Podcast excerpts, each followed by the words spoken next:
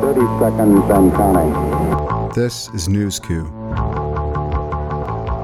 a Public Herald production where we set the record straight on what's in the news. I'm your host, Joshua Pribanic, and today we're going to be talking about pool salt. You might be shocked to learn that a Clorox product used to treat swimming pools came from fracking wastewater. Public Herald has discovered that Eureka Resources, a company based in Pennsylvania, has been treating wastewater from shale gas development, aka fracking, and packaging the crystal byproduct as Clorox pool salt for distribution since 2017. Now, this story came to us in, in 2018. We got tipped off by someone who wanted us to look closer at what Eureka Resources was doing over there. So we reached out to Jerel Bogdan recently. He's the vice president of engineering at Eureka Resources uh, to try and answer some of the questions that we have about what exactly is going on over there. How's this stuff being tested? For those that are not familiar, um, fracking wastewater can contain extremely high amounts of radioactivity. Uh, the few tests that we've looked at are, you know, a thousand times higher than what's considered safe for drinking water when it comes to something like radium 226, and other tests have even suggested that it's even higher than that in, in, in some cases. So, Eureka claims that their patent process is going to strip the wastewater of all these uh, dangerous constituents. And that's the conversation that we ended up having uh, with their vice president of engineering at Eureka. It took us, you know, we had to kind of go through a tortuous process that included many elements to get to the point where we were making, you know, uh, uh safe salt, if you want to put it that way. Um, you know, it, it it took a lot of process development, working with technology vendors, et cetera, et cetera, um, pertaining to use of that salt within the Commonwealth of Pennsylvania specifically. There were specific co-product determination processes, which are kind of like beneficial use determinations that we went through. Basically, all of that was focused on generating a a product that was chemically equivalent to salt products on the market being sold either in bulk or commercially in, in bag form. Okay. So mm. we went through this process. At first, we thought we were going to market our salt as as road salt, you know, for land application, de-icing salt.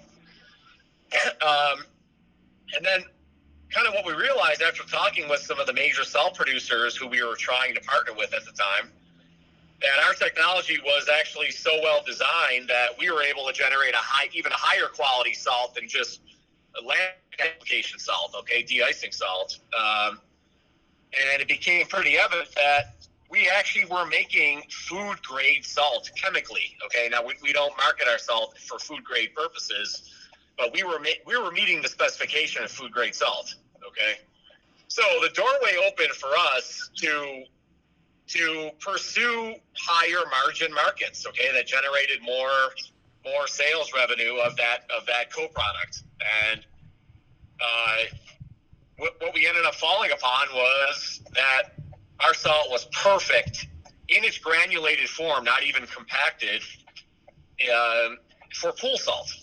Both chemically, you know, the specification we're able to hit, just the physical characteristics of our product, and you know, it, it was pretty evident that as long as we uh, installed a drying process and a, a, an automated bagging process under our control, you know, we could we could generate a product that could be sold commercially, and that's exactly what we did. You know, we evaluated multiple uses, and we could have pursued other other avenues. Okay, um, we could have walked down the road application or the the de-icing salt path, or we could have uh, pursue some other industrial use, you know, like uh, uh, as a feedstock for um, chloralkali facilities, for example, you know, uh, that utilize sodium chloride, at, you know, uh, as a feed material. Um, and we evaluated all of those possibilities, and our salt was fit for all of that. Again, because of the robust nature of the design of our system. Um, but we ended up following the path of maximum revenue, and that was the pool salt, um, uh, you know, avenue again. And you know, another big element of that was we established a really good working relationship and business relationship with with a major salt distributor that had a hole in in their market, okay, uh, in the United States, just about. exactly where we, we are in activity, you know, where we are in operation.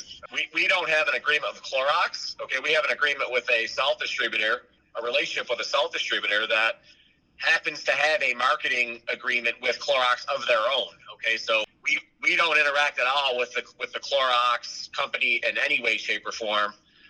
That business arrangement, that marketing arrangement, is through our uh, the distributor that we do business with. They that's their baby. We've arrived at every gram of our salt goes to that to that bagged product that happens to have the Clorox uh, label on it. Okay, so we don't we do not make any salt and market it under any other label aside from that one.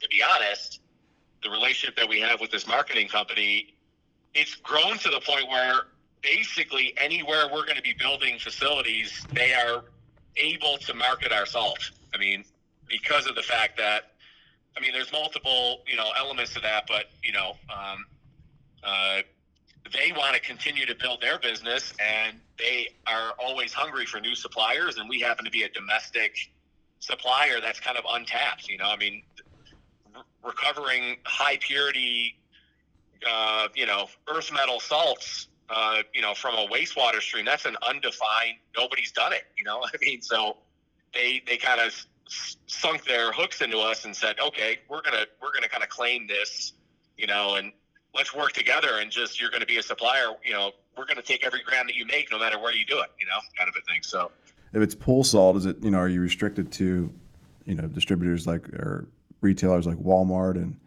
and Sam's Club, or does it get beyond there too? Well, uh, to be honest, um, we play no role in that, and that's why we aligned ourselves with the company that that's what they do for a living. I Um, see. So we established that business. So it, for all we, I mean, we are aware because we do have, you know, kind of a, a working relationship with this company, obviously, um, and they they make it known where our salt is going, you know, kind of like an FYI. But we don't ever, how do I put this? Like they, we could, they could be distributing it to ten different retail outlet, ten different companies and different chains, and we would have no idea. Okay, so we just happen, to, you know, we happen to know that our salt ends up in Lowe's, Home Depot, and Walmart. You know, um, if they are in fact looking to add and have in fact added more more uh, retail outlets and commercial outlets, we're not, you know, there, there's nothing restricting them and stopping them from doing so. You know, because it, we're nothing but a supplier for them. I mean, that's really how that works. You know, um, How many um, how many facilities in the country operate like yours? You know, in terms of, of none.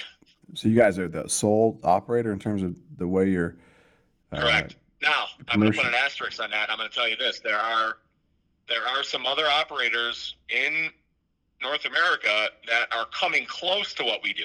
Okay, now, like here's an example: there is a facility in West Virginia that we do not directly compete with because it's far enough away, um, and they deal with a whole different, you know, kind of uh, region within the Marcellus um, called Ant- the Antero facility. Antero is the name of an oil and gas company that themselves decided to build a attempt to build a sophisticated treatment plan and, and resource recovery plan just like we have okay? And it is online they are to our understanding only treating their own uh, produced water from their own oil and gas operations okay?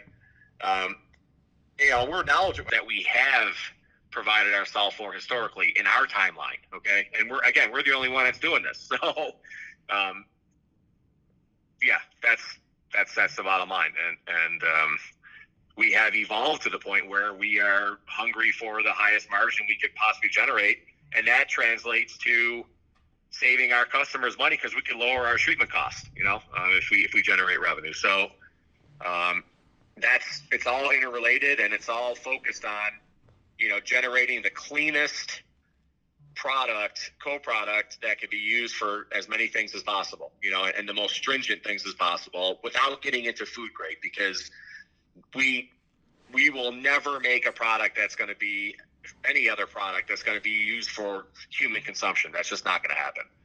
And well, are, are are there any downsides to using the salt this way? Or there, what are the downsides to this?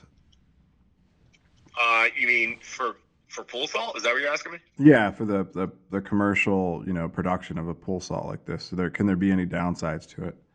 I'm going to tell you right now. Um, I am extremely confident in saying no, and I'll tell you why. That is entirely based on the analytical chemistry, the quality of our salt, which is checked rigorously. We had, you know, not only to, to get into this game, we had to prove ourselves and, and show that our salt was chemically equivalent to salt that's on shelves every day.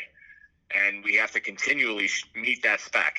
So, in my opinion, based on data, based on empirical data, there is no difference. There is no risk, in my opinion, because when our salt is analyzed via analytical methods that are standard in the industry, our salt is indistinguishable from other commercially, you know, saleable sources of salt. So, and that is the only way Eureka is ever going to market any cool product. You know, we our our material will never hit any any user market unless we can say that. That's that's kind of how we roll. So we're on the verge of uh, implementing calcium chloride recovery and generating a saleable calcium chloride material. Um, and we already have letters of intent to with our marketing, you know, partner. To, they're going to absorb every gram that we make of that. And concurrent with the calcium chloride recovery initiative, we are also hot on the trail of lithium recovery, with the goal being generating a battery grade lithium uh, product from, and all these constituents are in the brine. You just have to go after them one at a time, is essentially the, the concept. And the easiest one to go after chemically is the sodium chloride, and that's what, why we did that first. But all the other ions that I just mentioned, they're still in the the the, uh, the brine, and we can get those out. Um, and we we will soon be adding that to our portfolio. So that's that's coming up. Fracking waste itself is, is filled with all these chemicals, and it's filled with this uh, radioactive material. And you know, the big question then would be, how is it possible that the salt you know doesn't end up including these chemicals or including the the radioactive material? I think that's a very valid question. I think those that are not, even some of the people, some of the individuals and companies that are in the industry had a hard time with that. But the answer is our patented process. Our treatment process is the means by which all of those deleterious constituents are removed. Okay, so if you ever came to our facility, you would you would see, for example, our flagship facility that's making our sodium chloride product. We only have one plant that's doing that right now in our portfolio of plants. Um, you would see a, an approximate 20 acre site that parallel that appears to be like a chemical plant. Okay. Uh, various unit processes that are removing constituents and isolating uh, the deleterious constituents one at a time. Okay, and so, for example, at the begin at the at the front end of our plant, where we receive all the raw raw uh, oil and gas wastewater brines, um, the whole goal is to get that brine pre-treated and safe for the crystallizer. So we are physical using physical chemical treatment processes. We're, we are pre-treating the brine to get it ready as crystallizer feed. Okay. Um, and make no mistake, it's a challenge, and we're highly regulated in how we do that. But it was through the, the development of a proprietary treatment process and a patented treatment process. We have two patents for the way that we do this. We are able to pre treat brine, send it through a crystallization process, and just precipitate only the sodium chloride. Okay. And all the other impurities are either removed in that pre-treatment process or they are purged from the crystallizer. So I'm giving you a lot of detail there, and, and there's a lot more detail behind that, um, which you can learn about, if, for example, if you submitted a FOIA request to the DEP in Pennsylvania, and you could easily plug into all of the permit documents, all the regulatory paraphernalia and, and submittals, which disclose our process. I mean, it's all right there. It's all publicly available. Um, it's all of the treatment steps in a very complicated treatment process that that isolates product and separates product from from the deleterious constituents. That's that's the the summary answer. You know. Well, the one thing that stood out with uh, with what we looked at in the documents was that there was, you know, the the most of everything would have been removed, as far as we could tell um, through the treatment process, but there was still some very low, you know, detections of radioactive material in the salt, but it's when we No. when we ran that past. I will, I will, I'm going to interrupt you there. We have no detectable radionuclides in our salt product, and I could stand, I could provide data that substantiates that statement. Huh. Well, we looked at the Seawald Laboratories report and then the geochemistry one, and there was like uh, low detections of the radium, um, which we we had that sent to a professor, and they just said that well, that's so low that it's like below any type of background that you would normally find in. Correct. Yeah. Correct. It, it would be analogous to, um, uh, oh, I don't know, you know, getting a getting a shovel full of gravel and measuring the the the the radionuclide uh, activity in, in that compared to our salt. It's it's background. I mean, it's it's it's um, below background levels and extremely low. So to say that there's any residual constituents in that in that salt that are attributed to the feedstock, I, I don't I would not say that. I mean, it's our data shows radionuclide activities that are well within background activity levels. So, um, yeah. Do you think that it's, And- do you think it'd be important for the do you think it'd be important for the consumer to know that the salt was produced, you know, from a facility that also treated the radioactive material, or do you think that that kind of disclosure just isn't necessary in this case? Uh, I would have no problem if that disclosure was something that was asked of us, and uh, um, I don't entirely disagree with that. I mean, I, I again, I, as a company, we operate as transparent as we possibly can. Um, you know, within the confines of respecting our our customers, you know, um, uh, wishes and whatnot. But yeah, I mean, I, that's not something I would be uncomfortable with. Again, if I didn't have a set of, of data that is about as bulletproof as possible, I would think differently. But we are we are watched from multiple directions, regulatory agencies, our dis- uh, marketing partner, our distribution partner, they monitor our salt quality. And if there's an, an excursion from a specification, we would not we would not last very long. So if So- that disclosure is something that you know uh, is required and or preferred or you know whatever however you want to put it, I, I personally would have no problem with that. Um, and I think Yeah. Does the state require you to screen for radioactive material regularly, or is there any screening at all annually? yes, Is that- on a on a constant basis. That's correct. Yes. Is that also for the salt or just for the truckload? Uh, it has more to do with the actual operation of the entire facility. You know, we have a residual waste permit from the Pennsylvania DEP, as I'm sure you know because you've you have some documents there by the sound of it. Um, and a requirement of getting a residual waste permit. It's called a WMGR 123 permit um, in Pennsylvania. You have to develop a RAD management plan, a TNR management plan, and this is a requirement of getting that permit. You have to develop and maintain it. And that plan, which again, I'm guessing you might even have a copy of it already for our facilities, um, outlines all kinds of different monitoring that has to take place throughout our facilities on a constant basis.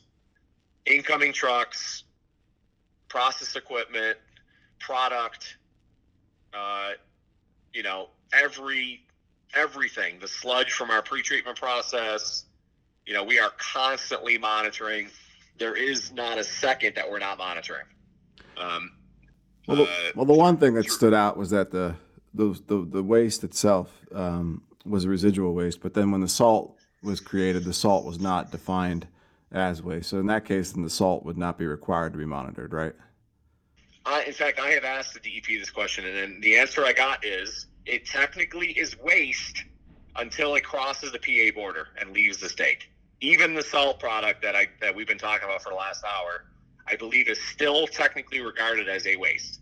The DEP requires us to do quarterly, at least a quarterly, uh, full scan analysis of our salt and report that to them because they and that, that's under the, the concept of that still being a waste by definition.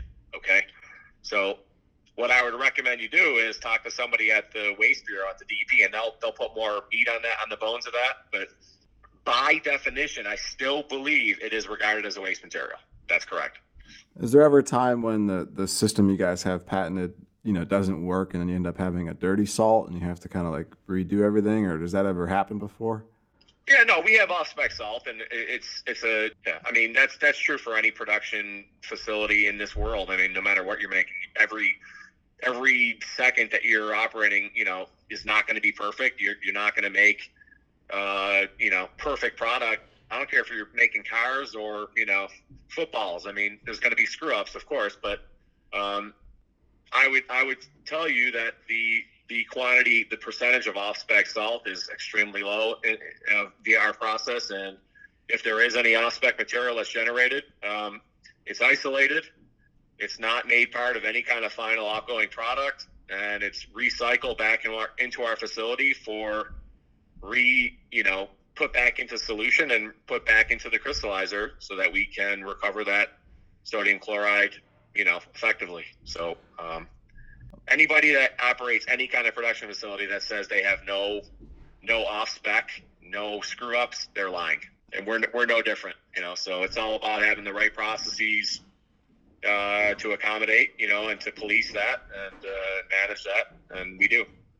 And the last, you know, sense in the commercial side of this, you know, is it how are you able to get a salt that is more affordable for companies like, you know, Clorox to sell at their stores rather than the salt they would normally get, you know, like through mining and whatnot?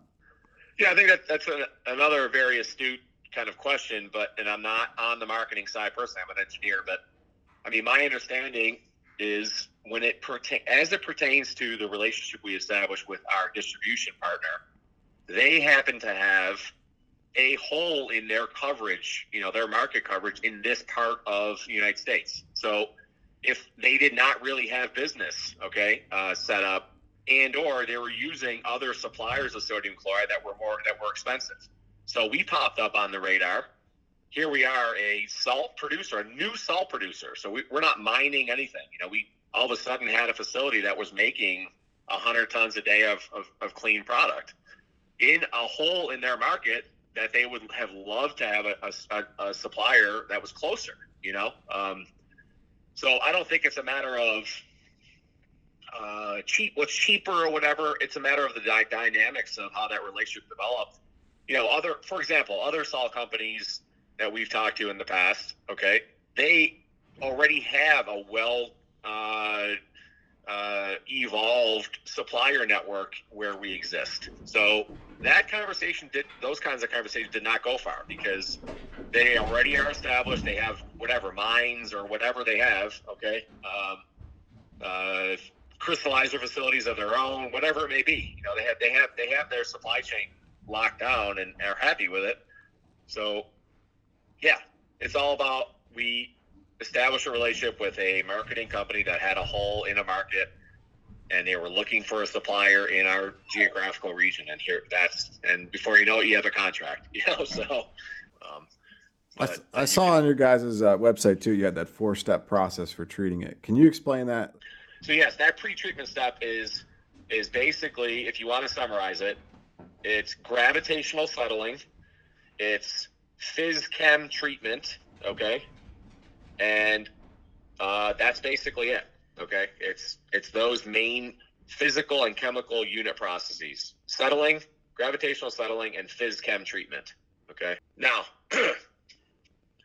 we talked at length about the function of the crystallizer on this call, and that that is basically the the, the, the function it's a sodium chloride crystallizer and it's focused on on targeted uh, crystallization of only sodium chloride okay and and this is not an innovative process in and of itself. Crystallizers are used in many industries. Uh, gypsum, obviously sodium chloride, calcium chloride. You know, every most table salt that's consumed in this country is generated from a crystallizer. Okay, by salt companies. So all we did was apply crystallization technology on a different kind of brine. That's how crystallizers, I mean, crystallizers like this are operated around the world every minute of every day. Um, they just get their brine from another source. So, and the, the actual mechanisms of crystallization within that process that and, and that that technology, it's no different. Okay, we, we, we target the sodium chloride. It happens to crystallize first in the series of salts, and that's exactly how we run our machine. You know, uh, that's how we operate that. Mm-hmm. Um, now, the, the de-wasting thing is something we didn't talk about at all on this call. Um, one other very, very unique uh, capability of our process is that um, the water, the fresh water that basically gets the condensate that gets discharged from the crystallizer, okay? And let, before I even dive into this, let me step back and, and have you visualize something. So the crystallizer has one input, which is the pre-treated brine from the front end of the plant, okay? Mhm. And it has three outputs, one in, three out. The three outputs are obviously the salt, okay, that, that drops out of solution and is crystallized, dried and bagged and sold in stores, okay, commercially. The second output is the fresh water that you're driving off from the brine to crystallize, okay, like the condensate. Um, and that's nothing that's nothing more than a second grade science experiment for you to visualize that. We've all done it in science class in second grade where you're trying to make a salt crystal in a solution by just boiling a salty brine solution. That's ex- essentially what it is. And you're driving off more and more water vapor, but it's not driven off into the environment. We collect that. Okay. And that's because it's evaporated out of the brine and it's a fresh water. It's clean. I mean, it's, it's significantly devoid of any other constituents, all that remained in the brine, you know, uh, in the process. Um, and then the other output, there, there is a blowdown stream. There's a purge stream from the crystallizer that has, and that's where a lot of other constituents go. It's the other salts, calcium, strontium, barium, magnesium, that it, it's purged from the process. And again, this is no different than any other crystallizer in this world. That's how that's how evaporative processes work. Know? um, so the reason why I painted that picture is to describe to you what the de-wasting process is. And the de-wasting process, and again, I kind of preface this by saying this is a unique, only Eureka does this. We're able to further treat that condensate coming out of the crystallizer and de-waste, generate de-wasted water through a treatment process that polishes the condensate generated from the crystallizer. Because yes, the condensate from the crystallizer is significantly lower in every constituent relative to the raw water coming in the front door, but it's not safe for surface water discharge via a NPDES permit or it's not able to meet de-wasting standards in the Commonwealth of Pennsylvania. Okay, and there is such a regulatory requirement um, or set of criteria if you want to de-waste your water. Okay, um, and what that means, I mean that that is essentially inherent in that description. What the DEP said, and they released some, you know, some regulatory uh, frameworks for this. Um, they basically added on an appendix onto the WMGR 123 permit, the residual waste permit, and the DEP came out and said that if you can meet these requirements for the effluent from your facility, which is permitted as a 123 permit facility, if you can meet these requirements, we will de-waste your water. It is no longer regarded as a waste. If, for example, an oil and gas company wants to come and take that that clean water back, they do not have to put it in a waste impoundment, for example. Okay, they could put it in a freshwater impoundment.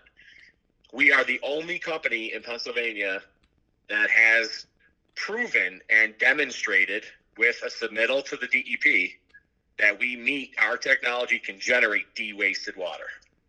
Okay, and to our knowledge, there, to our knowledge, there is nobody else in North America that is able to do that with unconventional oil and gas brines. And so we are essentially generating deionized water. Okay, we're we're stripping everything out of the water, including down to the trace levels of dissolved constituents. Any kind of salts, everything is removed, and that is our final effluent from our treatment plant. Uh, you can find out more about this story by going to publicherald.org and reading what we published on there. Uh, you can also help our reporting by donating to Public Herald at publicherald.org slash donate. And if you have any tips for us, you can always reach out to us via email on our contact page.